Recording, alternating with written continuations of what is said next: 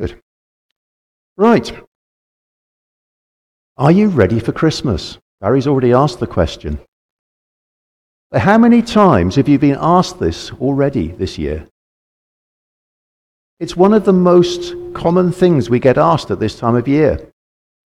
Typically, the answer is by the state of our shopping, you know, so for presents or for food. But our society has turned Christmas into a consumer extravaganza. Too much food, too much to drink, and so many presents that earlier generations would have been left speechless. But if you can't answer with a yes to Are You Ready for Christmas, I've got some bad news for you. It seems most of the shops are shutting, shutting at four o'clock this afternoon, so you've got about four and a quarter, three quarter hours to get it finished off. But when we're looking at that, don't we have to admit that each of us has been infected by that same consumerism bug? If we're honest, how many of us will be looking at the bathroom scales early in the new year and thinking, better go on a diet? And how many of us, in our busyness tomorrow, making sure the turkey's cooked, the sprouts haven't turned to mush, the pigs in blankets haven't incinerated, we'll find time to remember Jesus' birth? And how many of us have used Advent as a time to tell somebody else about Jesus? Now, we may well think things have gone downhill in the modern world, but we really don't face anything in it that hasn't been around since that very first Christmas. And we can make the same responses that people did when Jesus was first born. Well, what were those responses? Well, firstly, some people were oblivious to what God was doing. Galatians 4 4 to 5 tells us when the fullness of time had come, God sent his Son, born of a woman, born under the law, in order to redeem those who were under the law, so that we might receive adoption of, as children. So, what was that fullness of time? It was when God's preparation and God's plans came together. And one of the key players in that was Caesar Augustus. As Octavian, the adopted son of Julius Caesar, he had finally defeated the men who had assassinated Julius Caesar and brought peace to the Roman Empire, well, to the Roman Republic as it was at that point, after decades of civil war. And he created the Roman Empire as, as, as a consequence. And this, this empire provided the conditions that allowed for the spread of the gospel.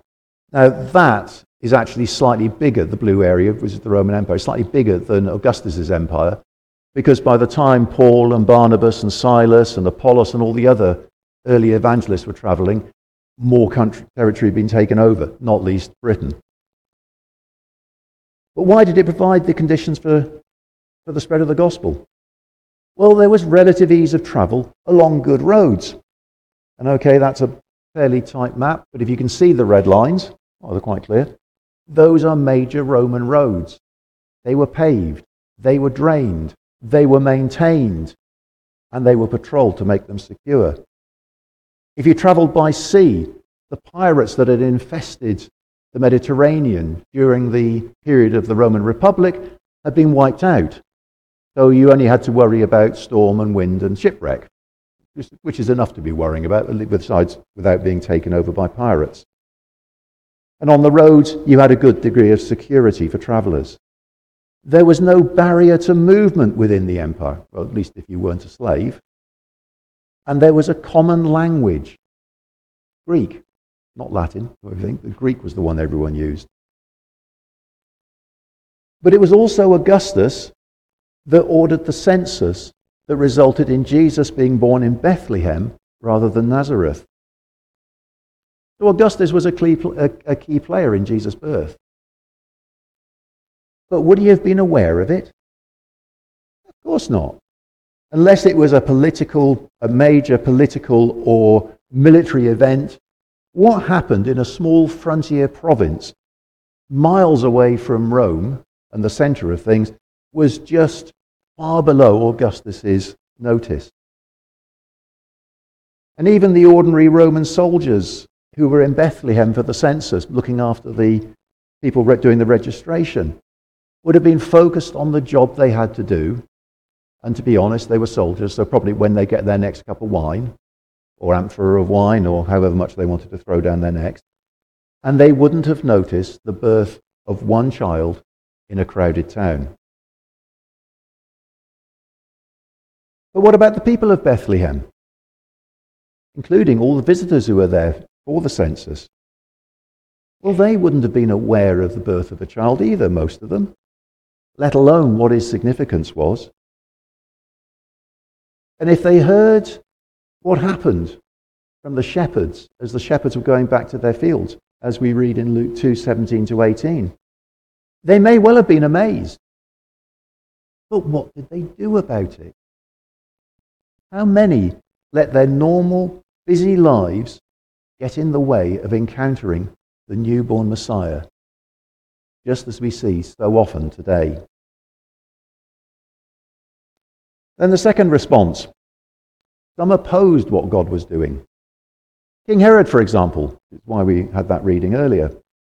He might not have known immediately about Jesus' birth. He was a king after all. Again, some peasant child being born in a town, okay, not that far from Jerusalem, but it happened all the time. Nothing to worry him. But then what happened when the Magi arrived in Jerusalem looking for the new king in Matthew 2 1 to 2? Herod didn't like what he heard. He had never been a popular king with the Jewish people. He was imposed on them by the Romans. They didn't see him as a proper Jew, and they wanted him gone. And Herod didn't feel secure on his throne. But seeking a permanent and violent solution to threats to his rule was in his nature. He'd already murdered quite a lot of people, including half his own family to make sure that his throne was secure and he wasn't going to get deposed. So Herod's response to being told there was a new king of the Jews born was to try to kill his supposed rival by having all the children under two in Bethlehem and its surrounds murdered. Matthew 2:16. And Jesus only survived because God wanted Joseph to flee to Egypt before Herod's men arrived. Now, over the years, it's pop- been popular for a lot of people to deny that the massacre of the innocents, as it's known, actually happened. Uh, because there's no evidence being found in historic documents or in, in archaeology. But Bethlehem had a relatively small population, so there wouldn't have been too many children under two. I did some digging around, and a lot of estimates say maybe 25. Now, in a town of 300, if 25 children are massacred, you're going to know about it. And every one of those deaths was a tragedy for the family involved. But that many murders wouldn't even have registered with the aristocratic authors who wrote history in Jerusalem or in Rome. It was just below their notice. But blatant opposition to Jesus, like Herod's, is easy to spot. But did you see the other opposition the, in this part of Matthew's account?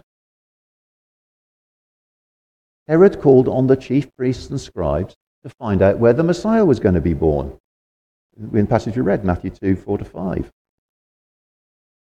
These were men who were supposed to keep the people of Israel close to God, the ones who taught the law, who presented the sacrifices, who led the worship of God.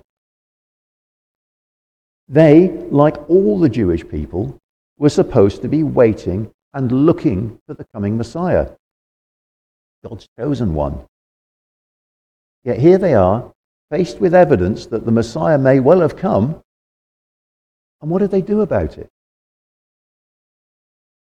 Well, if they were really waiting for the Messiah to come, wouldn't they have been on the road to Bethlehem with the, with the Magi? Wouldn't they have wanted to see for themselves what was happening? But they didn't. They stayed in Jerusalem and carried us on as if nothing had happened. Why? Surely because they enjoyed the power and prestige they had, and they were comfortable with that. They were satisfied in themselves.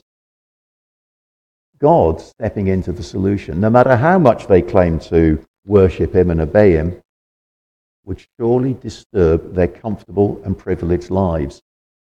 They may even have had to change the way they lived, and they definitely didn't want anything to do with that.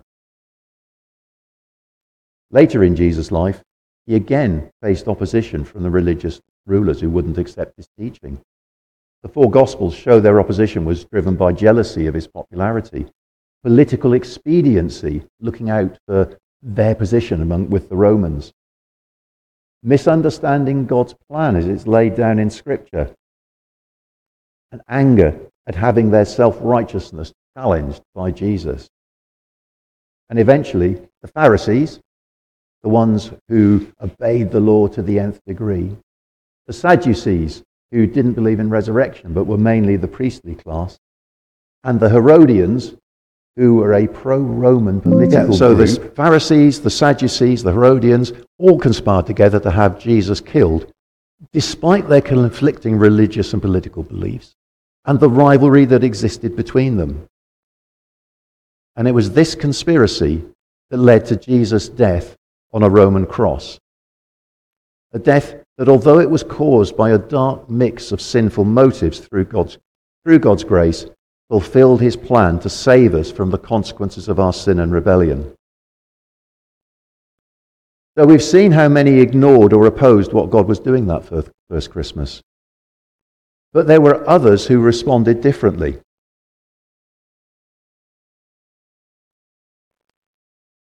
The ones who were obedient. The most obvious ones were Mary and Joseph themselves. Now, given the lax attitudes to marriage and sex in our culture, we miss the scandal and risk associated with their obedience. Mary was an unmarried mum to be.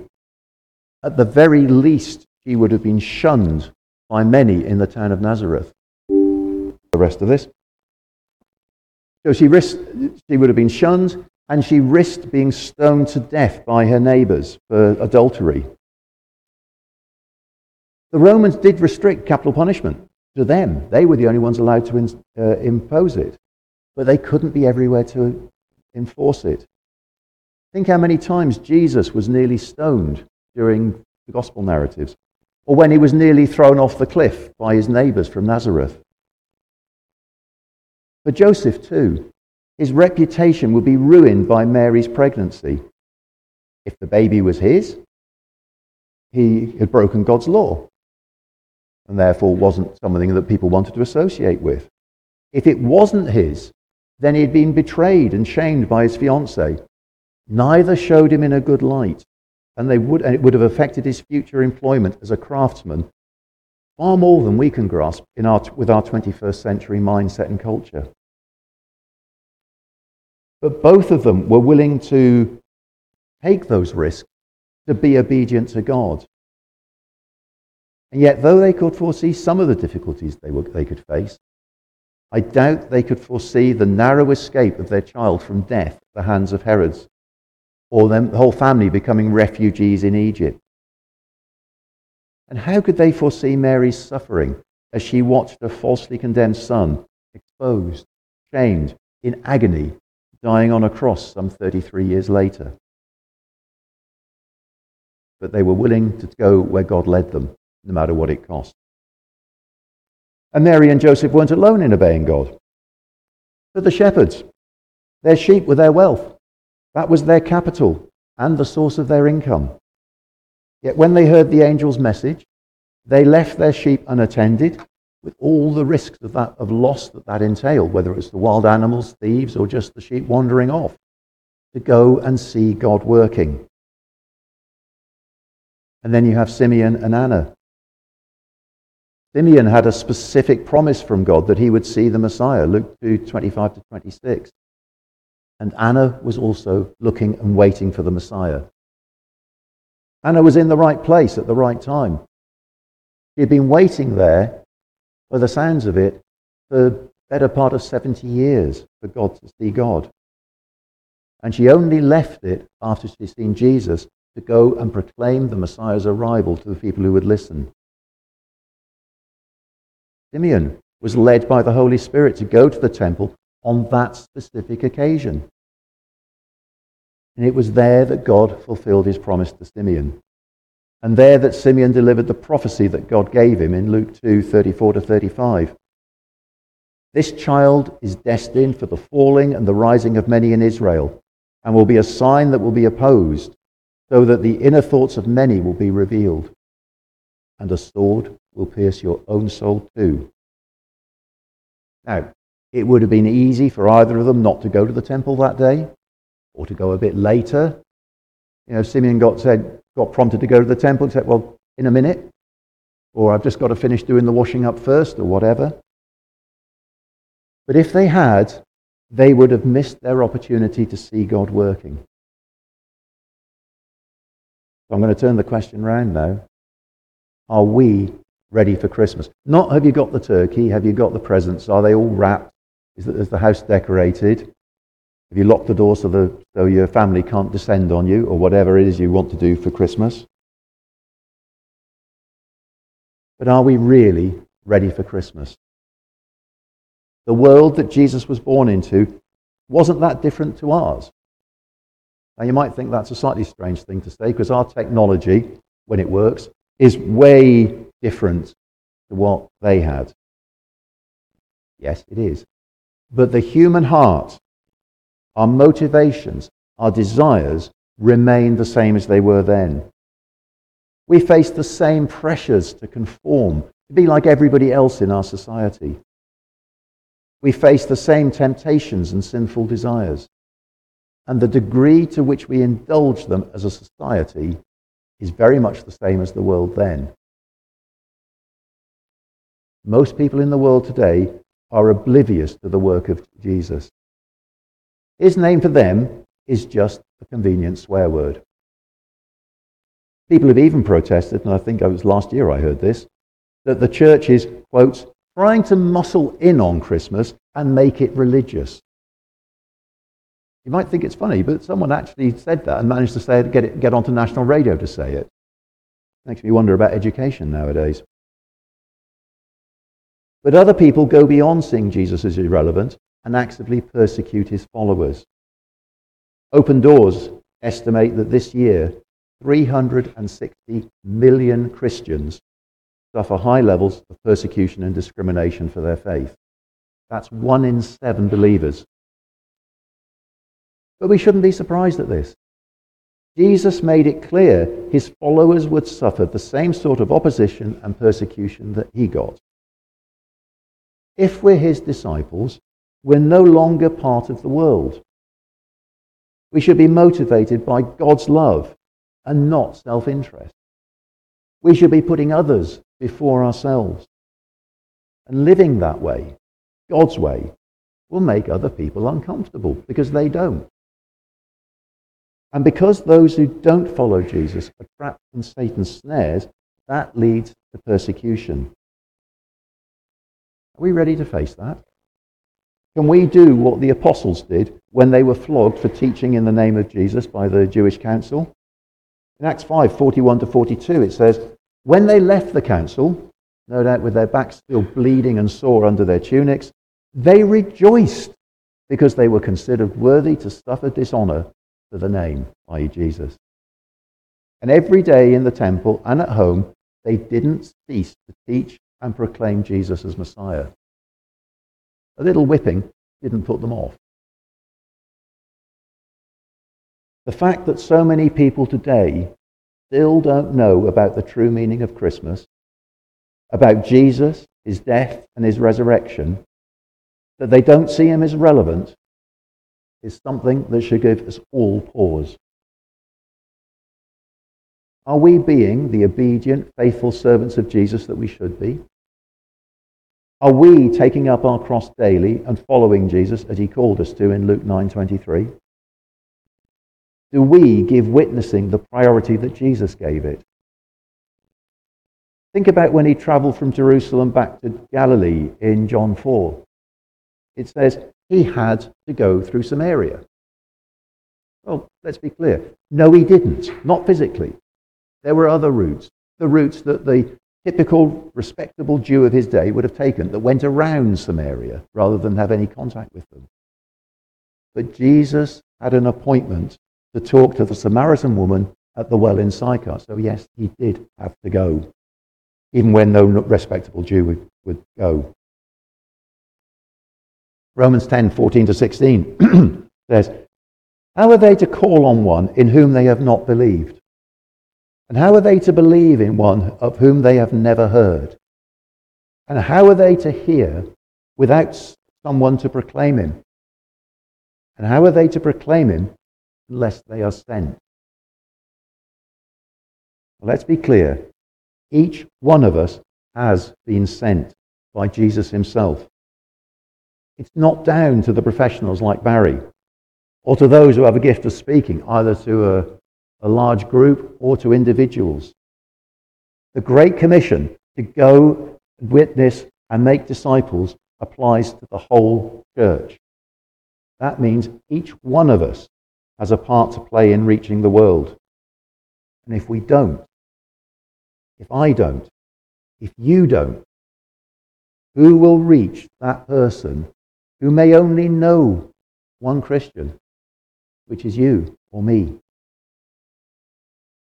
And we each have tasks to do for God to support His plan to reach the world, things He's called us to do, things He's equipped us for and put us in His church for. It may be making coffee for uh, afterwards, leading an activity in the church, praying, offering hospitality, or something else. But whatever your task is, you should do it willingly and to the best of your ability. Romans 12, 4 to 8 says, For as in one body we have many members, talking about the physical body, not all the members have the same function. Your toe isn't a hand, it's not an eye or an ear. So we, who are many, are one body in Christ, and individually we are members of one another. We have gifts that differ according to the grace given us prophecy in proportion to faith, ministry in ministering, the teacher in teaching, the exhorter in exhortation, the giver in generosity, the leader in diligence, the compassionate in cheerfulness. What is your gift? What is your task? Are you fulfilling it? That first Christmas, Jesus came into the world to show the practical love of God, the love that sought to save us from the punishment we had earned by our sin. We celebrate Christmas not because of the baby Jesus per se, but because of the man Jesus the baby grew into. The perfect man, the Son of God, with no sin of his own, who took our sins on himself as he died on the cross. The one that bore the whole wrath of God that should have been poured on us. The one who was raised to life again on the third day to prove that his task was complete.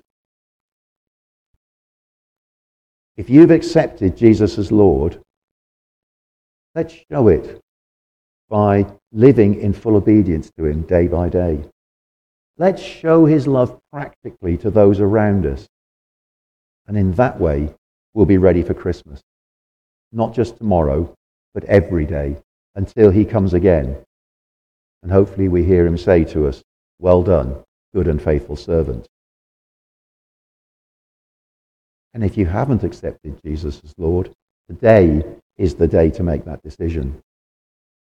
Don't think he isn't relevant to you, that you don't need him because you've lived the good life, or you give to charity, or you come to church regularly. Think about the Pharisees in Jesus' time.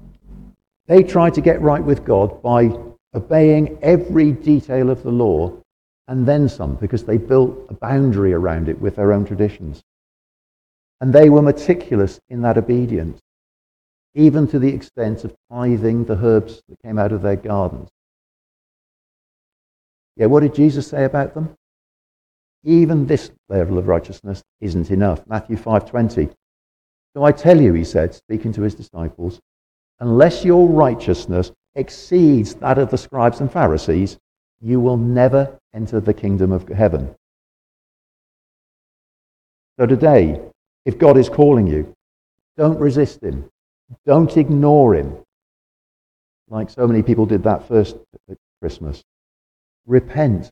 Turn away from the way you've been living, from depending on your own ideas about what is good, and put yourself in Jesus' hands. It's then you'll receive the hope, the joy, the peace that we've been talking about through Advent. Jesus is the only way you can experience the love of God, a love that will transform you and change your life. And if you invite Jesus into your life, you will truly be ready for Christmas. Tomorrow can be the best Christmas you've ever had. You can celebrate Jesus' birth with him, knowing him, being part of his family, and having him in your heart forever. Let's just spend a few moments to consider what God's been saying to each one of us through this, this short word.